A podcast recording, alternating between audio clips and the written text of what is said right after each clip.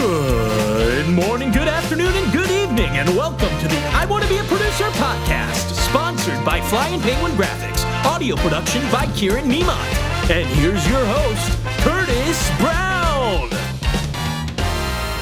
Hello, everyone, and welcome back to the I Want to Be a Producer podcast, where emerging creatives and producers can gain insight from established and respected producers about what it takes to become successful in the TV, film, or theater industry, or any industry that has a producer. I'm your host, Curtis Brown, and I am joined by the man who makes this whole thing sound very good, Kieran Niemont. Hello, Brew. Hello, Brew. How are you, sir? Fantastic. And you? I am. Yeah, I'm okay, man. Dude, you were working in London yesterday, weren't you? Yeah, don't tell anyone that yet. It's a. No, it's not a secret. It's not a secret. Uh, Wait, yeah, did I just like now is MI6 gonna like show up at your door and they're like gonna No, like, no, no, no. It's just uh, some things. co- I mean, I posted about it, so it's not. It's, it wasn't top secret. What a world, eh? What a world that we live in. That we're like, wait, see, because like posting is like this big thing now. Do you know? You know, you're not actually technically supposed to take pictures of like the proscenium. Well, like I guess like the stage, like before Wicked, like that is Yeah. technically like you're not technically supposed to like do that. Do you know that? Like that's like an actual legal thing. I think I think I used to have like a teacher that used to to to do that. They used to literally be like, if I catch any of you guys doing that, I'll call the lawyers. And I was like, right, okay, well, probably that's like probably a thing that you would do, but like also like. Just teach me Just the lesson. Just teach me the lesson. Like, teach me how to like trick myself out of getting out of handcuffs in Chicago the musical, but don't actually like lock me up. like, you know what I mean? Well, no, I don't think. I don't think anyone from MI6 is going to come after me. So Well, no, I Um, know. we'll Slash, why would they later. ever be listening to this podcast? why would any? Why would anyone at MI6 be like, man? I wonder what producing is like. no, I mean, I mean, from the the from the Instagram posts I did. yeah, yeah. For the Instagram post, they're not going to come after you, man. No, I mean, Anyway, It doesn't matter. Yeah, we're like way off on this now.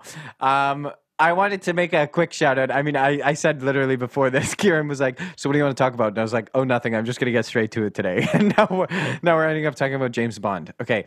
Um, there's a few things I did want to actually say, though, before today's episode. And that was that Casey Klein is the guy who does our intro and he does a lot of our graphic work for Twitter and Facebook. The the cover art's by Jake Foy, but the Ca- Casey Klein did our our opening and did our does our graphic art for Twitter and Facebook as I said for promotional purposes. But I just wanted to give him a shout out. We love him as much as he loves Chana Masala. So for strangers, that means a lot. He literally loves chana masala. Uh, we should get to our interview now. So, our guest today is very special. We discussed the importance of keeping connections, how previous jobs influenced her, navigating the writer producer relationship, diversity, and a whole lot more. She champions a lot of amazing artists, um, and I believe she's the future of what producing is. So, Kieran, take us away. Our guest today has achieved more in two years than some people achieve in a lifetime. And she can't even legally drink in the States. She's a creative producer and company director of a company that, if I tell you the title, it will spoil this whole introduction. But what I can tell you is that it is a London based theatrical production company working in the commercial and subsidized sectors that specialize in creative theater production, podcast production, general management, and research and development of plays and musicals. Over the last two years, she has produced some 20 shows and is currently associate producing the new West End show, Death Drop, a Dragatha Christie murder mystery. That credit has garnered her the title as the joint youngest producer and female producer on the West End. Not a big deal. She is also the creator and producer of the 2020 Graduate Spotlight Initiative, which shines light on graduates who did not get to perform in their final shows or showcases due to COVID 19. Among other notable accomplishments, she has course credits from the National Theatre, Royal Academy of Dramatic Art, and Harvard, is currently in social anthropology at the London School of Economics and Political Science, and has been described as the class of a Waitrose with the friendliness of a Sainsbury's. Welcome to the I Want to Be a Producer podcast, Amina Hamid.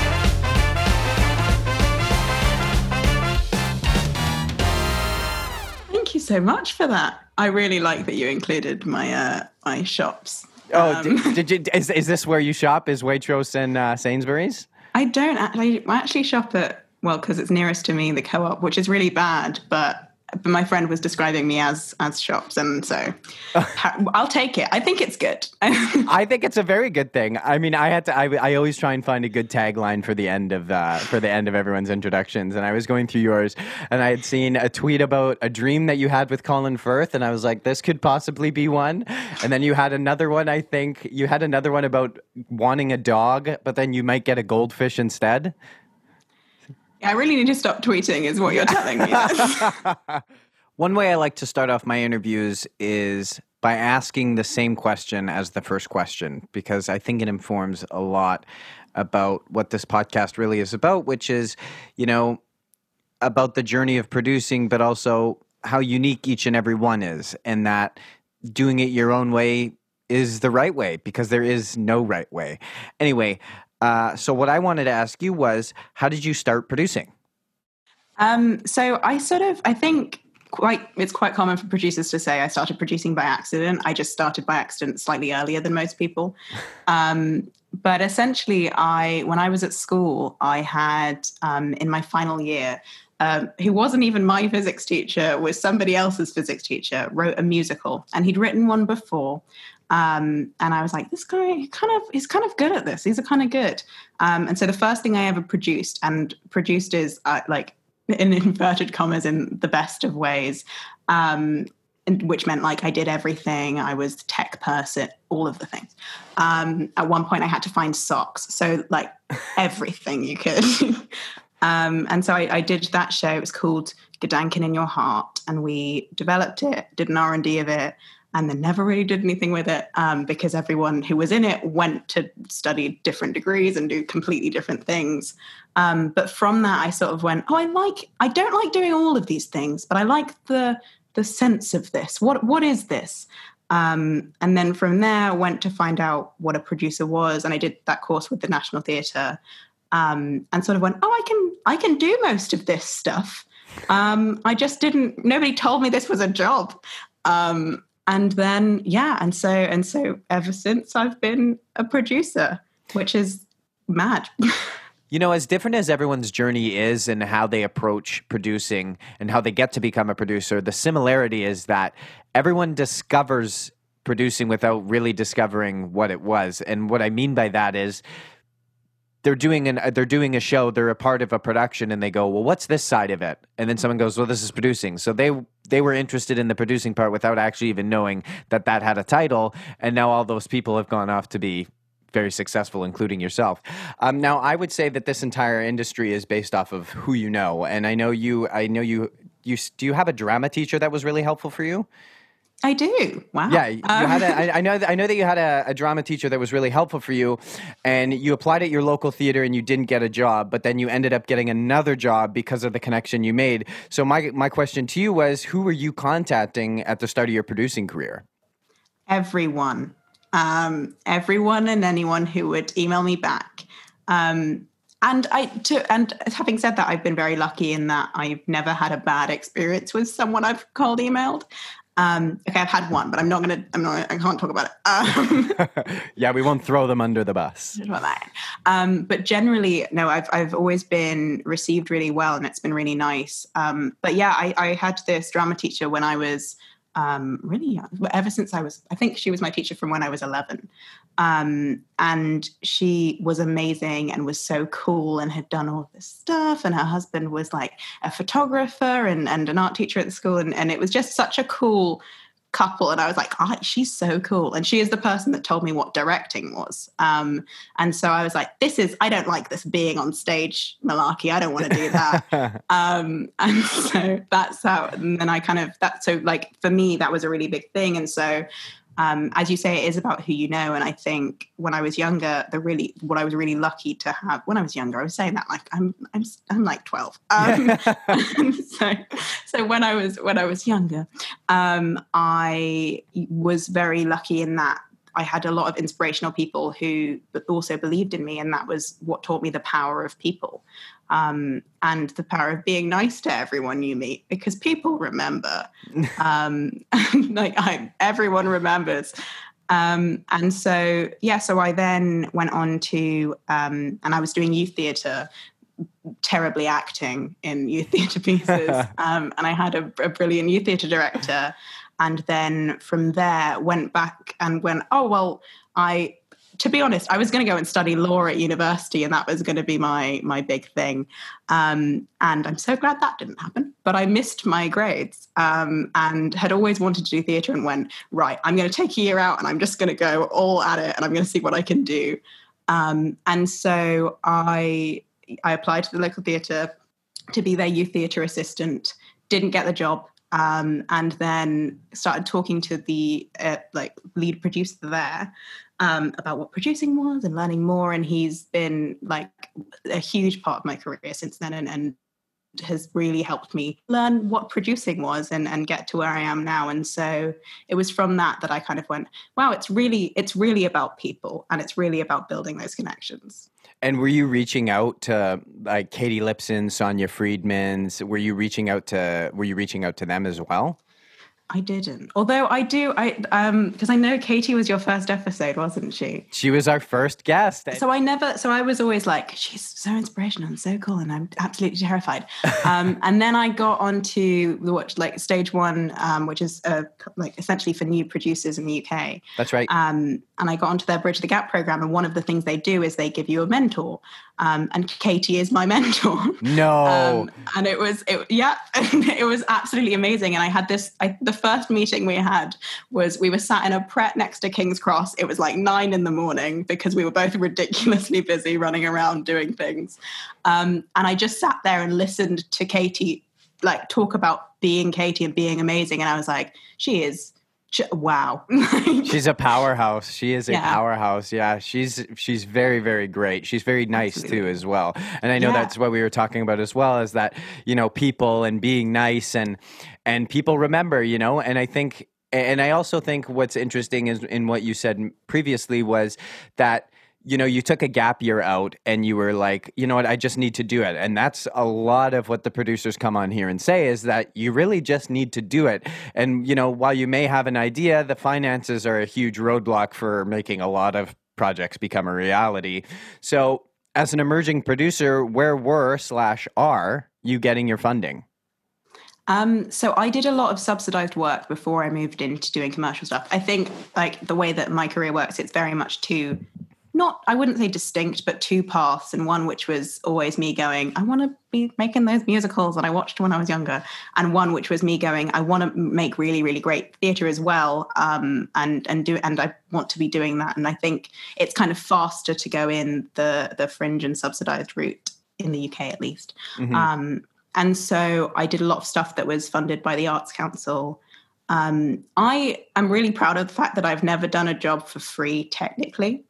Um, I've done something on expenses, which uh, so essentially I didn't get paid, but I've never done a job which I'm really proud of, and I don't know why. I'm just it's just a really that's a very thing. good thing to be proud of. Being paid for your work is number one. Um, but yeah, no, it's absolutely. So I started there, and then when it came to finding investors and finding, um, I really just went any angle. A lot of it was LinkedIn. Um, I did a lot of connecting people on LinkedIn. Um, and just and it was really it got to a point where I was like, do you know what? I just need to I need to raise money for these shows, and so I'm gonna I'm just gonna message people on LinkedIn, and if they're interested, they're interested, and if they aren't, I didn't know them anyway. Um, it's LinkedIn, so that was that was what I did, and I I had this kind of free month of LinkedIn where I messaged like a hundred different people, and and got a lot of hits back of people being like, oh, actually that's that, this sounds interesting, or let's talk, or people going, I want to support you, but this is one a weird way to approach people, and two. I don't want to support this show or that kind of thing. And so it was really just, I got to a point where I didn't have the time for, I think, what was it? I said, I didn't have the time for, um, what shame really i didn't Right. have the time to be i was like i need to raise money for this show or it's going to look like and so therefore i i just had to start approaching people that's one of the reasons I wanted you on the show is because you have such a new perspective of thinking of things. And you because because you are young I just think you see things from a different lens than every other guest that we've had on here using LinkedIn using Twitter. Twitter was how you got your first job if I'm not mistaken either wasn't is, it? yeah, exactly. Yeah. so that's what I'm saying is that you're going through avenues that most people would never even think of. They'd probably be looking in like the the phone book for numbers whereas you're going wait why don't I just get a free trial and just start sending out messages and as you say there's no shame in trying and if you don't try then you'll never know either, right? Absolutely. I think there was um, something that always sticks with me is the only job you'll never get is the one you didn't apply for. Um, and it's it's and it's like obviously this isn't it's not a job that I'm applying for, but it's it's the same principle. I if I don't email that person, I'm never going to get a reply. But if I do, I might slightly more likely. Um, and I think it's just absolutely that of of kind of what can I like I may as well. I'm like just may as well. I know. Um, yeah, that's that's really where it is. And you know, another thing that I liked about your career is how well-rounded it is because you've got producing, you've got creative producing, you've been a festival curator, you've been a general manager, and I'm pretty sure you sound designed and lit something as well. Now, one thing that sticks out to me is your creative producing behind podcasts and i know that you're in a few different ones as well. Now how is your creative producing being most effective in a podcast format? What does that job look like um, well, essentially, I, the, I, think the best way to explain it is how I started doing podcasts in the first place, which is so funny now because people who are making audio plays come to me and go, You've done this. And I'm like, I've been doing it for very few months. Um, I really just dove in and did not like. Um, but essentially, it started from when COVID happened and, and when like the UK went into lockdown, and I think I, particularly around the world went into lockdown um, I got a message from a friend who I actually met through university because, as you say, I also, for some reason, do a degree in social anthropology. um, and we'd met once, I think, and then um, they sent me this message and went, "Hey." I've got this idea, and I know that you produce things, and, and I'm just wondering what you think. And and um, they're a writer, and they also are an editor, which makes life so much easier. Um, and so then I sort of didn't know them very well, didn't know their writing, kind of went, yeah, I mean, let's do it. And we and we adapted uh, Right Ho Jeeves um, by P.G. Wodehouse, which and it's really funny and it's like really good. and I was kind of like, oh, well, I think we could work together again. Right. Um, and then from that went on to and and all the work I do is in new work. Um, mm. And so from that went on to a four hour phone call of us going, we have to do something for Halloween. We both really like Halloween. What can we do for Halloween?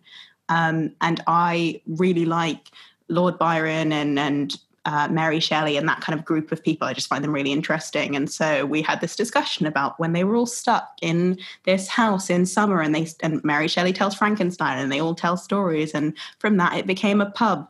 Um, and then from there, it became the, like these classic monsters telling each other stories. And I think the really fun thing about working on these podcasts, and particularly working with Delmar, who's the writer, is that we just like we have these insane phone calls and they are based in australia. So it's it's not like they're wow. at like 9 a.m or 9 p.m um, they're just absolutely insane and we plan out this entire podcast and then Delmar goes away and, and like does a breakdown of what the script should be and and um, brings it back to me and then we have a chat and it's just it's so much fun to work that way because i have written i'm not a writer um, it's a lot of trial and error in finding producing right.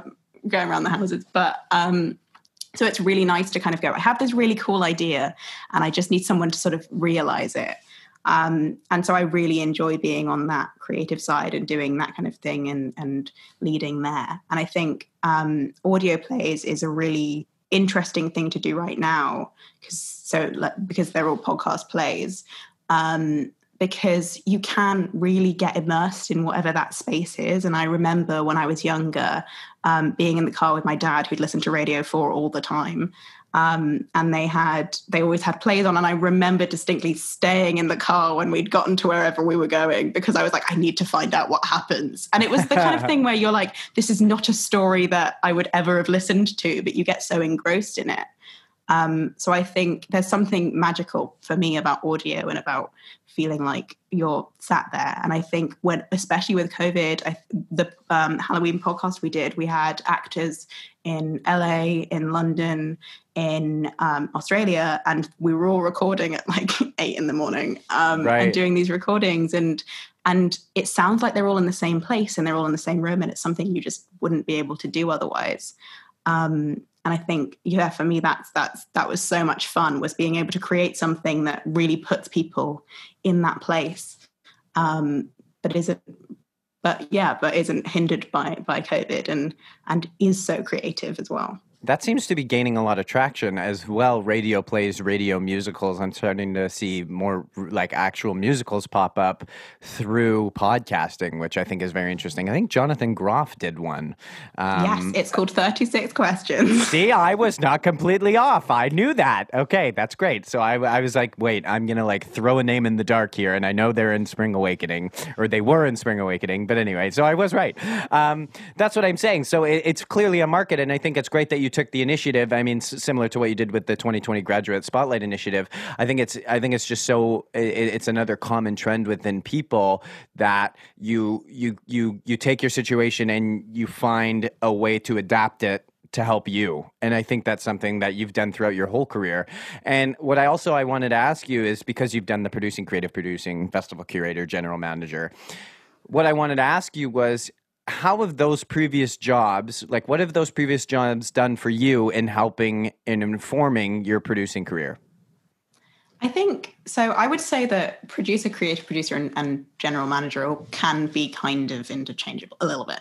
Um, so I think those are all really similar. But when it comes to, I did start in sound and lighting design, um, and I did some stuff with with with the youth theatre for that. Um, and it was really, really great. One, because I met and learnt from sound and lighting designers who I then made friends with, and then that like brought me a whole network of of people um, but also because it means that when somebody says something, I understand it so much more.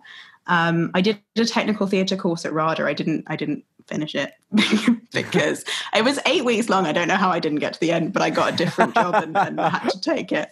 Um, but I learned so much from it because it was so good to go. Oh, these are all of the aspects of producing um, or of how a show happens.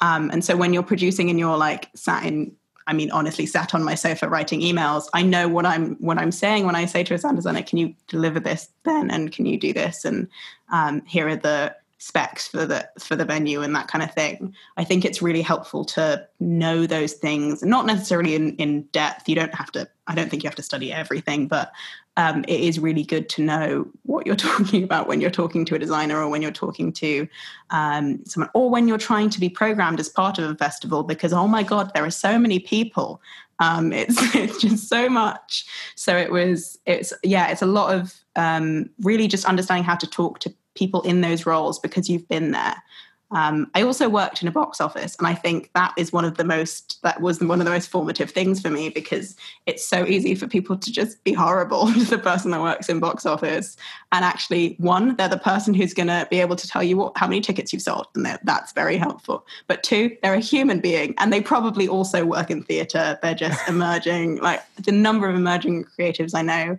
who work in a box office as well, and it's just that thing of like they you might like talk to them find out what they do and then two years down the line be like oh that i know that person in that show and we should work together um also just generally i think you should be nice to people that's just how i was brought up i don't i don't know um but you're right. I mean, being nice to everyone is such it's such a pivotal thing. And what I wanted to talk to you again uh, here about as well was that you focus on a lot of new work, correct? i do Okay, so what I want to ask you is how do you navigate the relationship between the writer and the producer? Like, how is that dynamic? Because it's it can be a very sensitive one. So, how do you navigate that? Um, so essentially, one of the things, and one of the things that I benefited from in terms of when I, I used to work at the Nuffield as a production assistant, and one of the best things about that was being in a building because, and and I'm just gonna I'm throwing away my secrets here because this is how I facilitate workshops as well. But essentially, um, one of one of the things I do is I make people draw a, a building and then like write on each department. And I think it's so easy to forget that like human resources exists. Um, and I and for me that is like as a producer and as a producer of new new work that is so so important um, is to remember the kind of the the person in it um, I've had bad writer relationships. I've had good writer relationships. It is somebody described it like a marriage, and I don't think that that's quite fair to it because you're putting, I think, too much of your of yourself into that. Mm-hmm. Um, but it is, it's very much. Sometimes I will absolutely love a piece of work, but I can't work on it because the writer and I don't click, and that's absolutely fine. It doesn't mean anything bad for either of us. It just means that I'm not the right producer for them, and they're not the right writer for the show that I'm working on, or, or whatever, whichever way around it may be.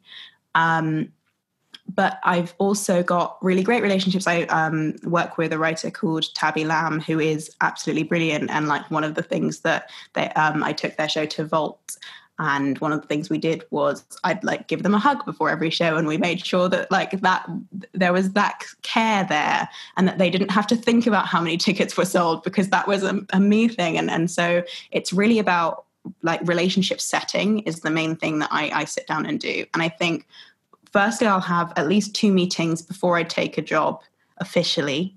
Um, I'll say I'm interested. I'm very careful about my language. Mm. I'll say I'm interested. I'll say like it sounds really really interesting.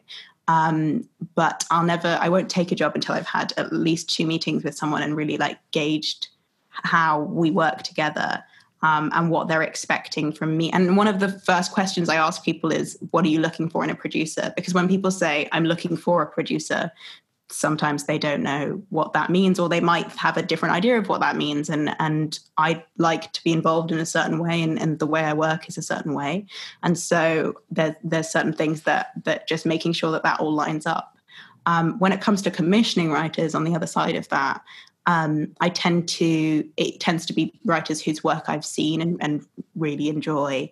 Um, and then I do the same thing, but just on the reverse and check that they are the right like the right person for the show and, right. and all of that thing. Um, I think I encourage this is this is I mean it's cool I want to be a producer, but I encourage anyone who writes to make sure that you are when you're picky about your producer. Um, because I think it is like especially with new work, it is your sort of child a little bit and you need to be like it needs to be someone you really trust to kind of like raise that with as it were and to and to look after it and to also sometimes like cut bits out of it and change it. It's now very scary that i've used child as an analogy. Um, but yeah i think it really is about it's about relationship setting and being as careful as you can about that. Um, and not diving in feet first i think because um, it's very tempting to and to go i absolutely love this script and then you find out and i have you find out a month down the line that that was not a good idea. Right. You don't want to be working with this writer or or even that it's not even that and it's that the writer's brilliant but you just like i always work on a lot of projects and sometimes there's there's there's always a point where i start out and i go this is how much time i'm going to give you and this is exactly how much time i'm going to give you and don't message me at 10 p.m. please unless right. we are in show week. Right. Um, and so there's a point sometimes where they where they transgress those those boundaries and you kind of go look this is i'm just going to take you back to the relationship setting that we did at the beginning and and sometimes there's points where they're like well, it was reasonable for them to message you late um, or for whatever they've done. And sometimes there's points where you go, this is the end of this relationship. We'll get to the end of the show and that is it. Um, but it is, yeah, it's really just about being really careful when you're taking those first steps. Right.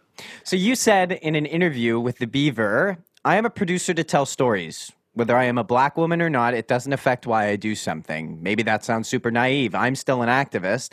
I still want to increase diversity in theater, but I don't want all my work to be used as a voice for all black people. To be honest, the voice for all people of color, because that happens all the time. So when I read that, my question was what are you looking for in a show?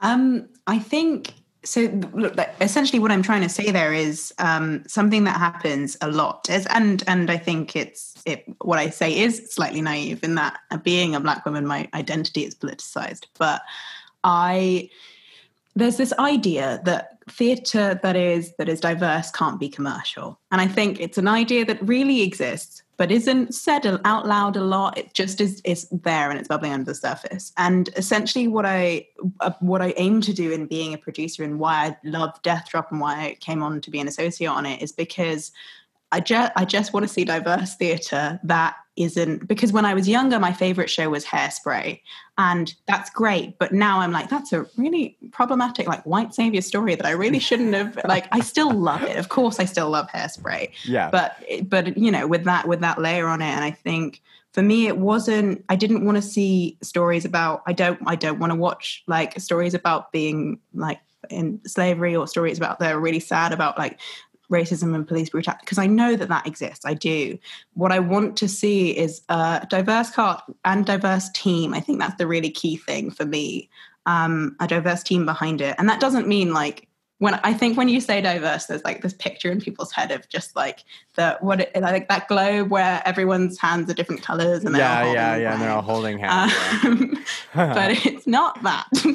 Um, it's just like a representative group that that you know you get that experience. I think um, a show that i always refer to which um, i really love for doing this is um, come from away. And i'm going to refer to a very specific moment in come from away so bear with me. Um, but there is a moment where um, one of the characters who is a black man says that he he's he's borrowing barbecues from people and he wasn't worried about um, and he was initially really worried about getting shot and he was because he was stealing people's barbecues. And then there's a point later where he is drunk and he says i wasn't worried about getting shot. I wasn't worried about losing my wallet. And it's just that thing of like the I wasn't worried about getting shot is is so racialized. And when I listen to that, I'm like, that's that's hugely racialized, but it's just there and it's in there as part of the experience of the character, and it makes it so much more rounded and so much more truthful. I think because it comes from true stories, and and really all I want to see is that represented. Because as I say, I am a black woman, but I don't talk about it all the time.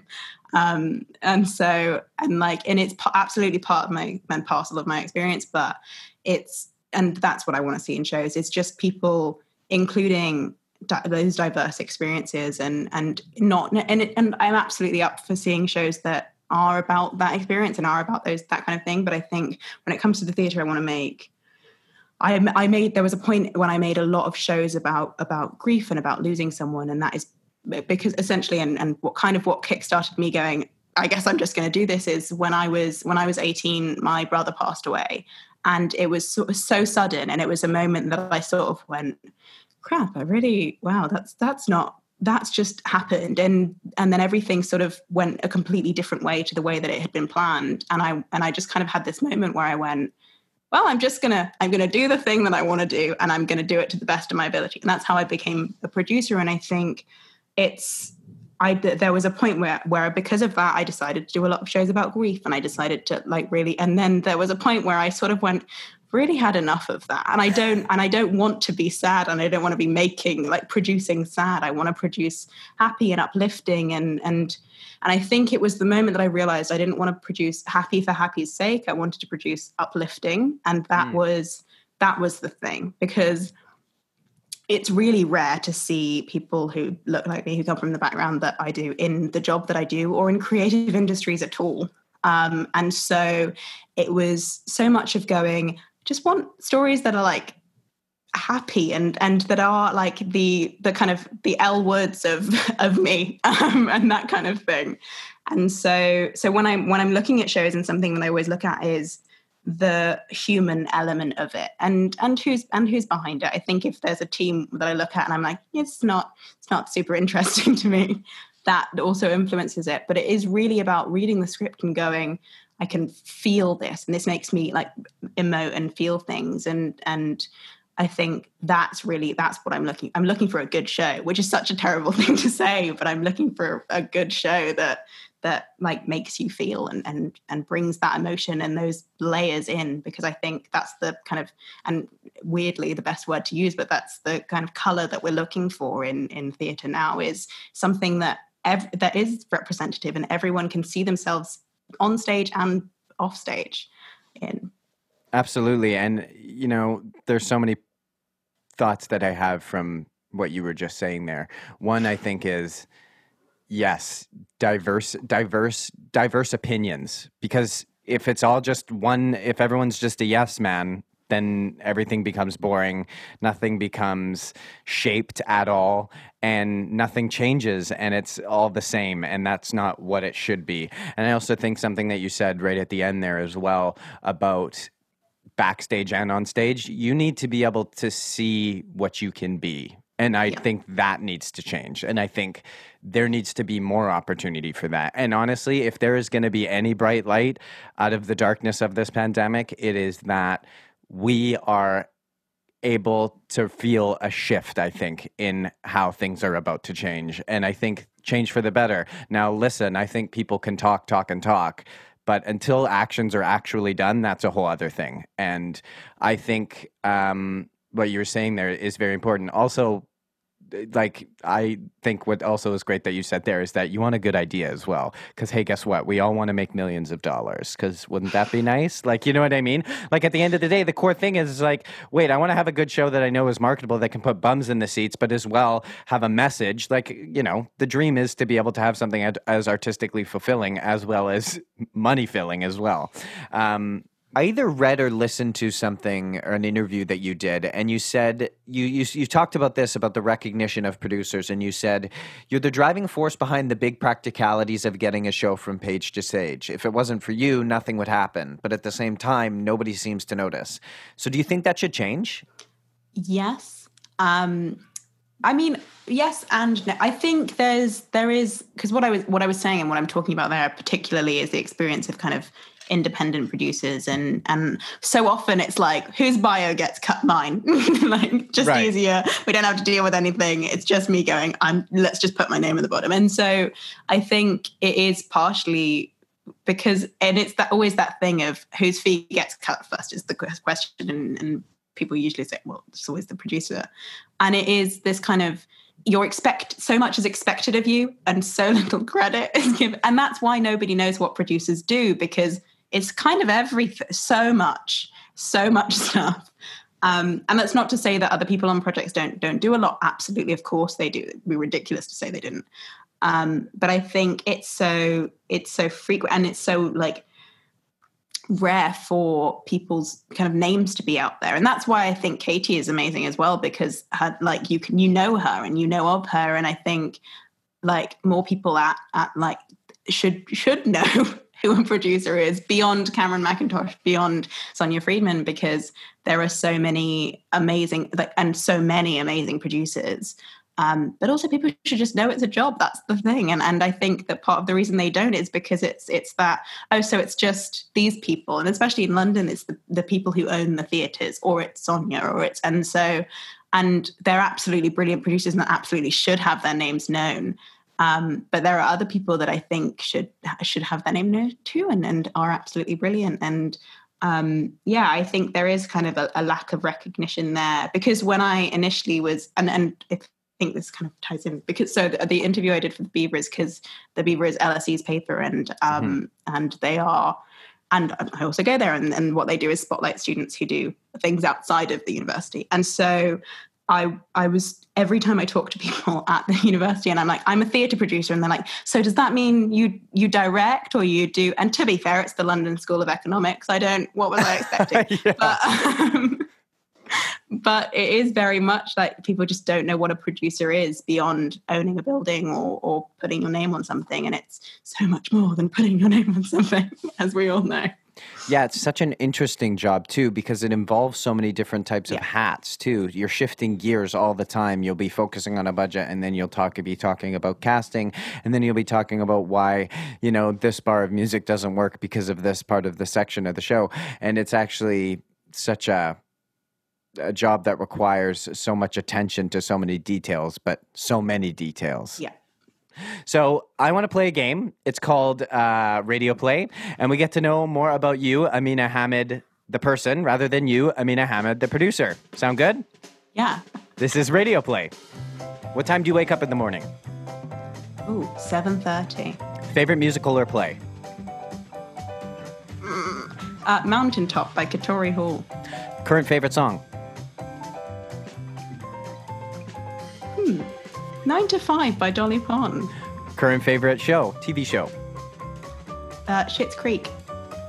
Canadian. What's your biggest pet peeve?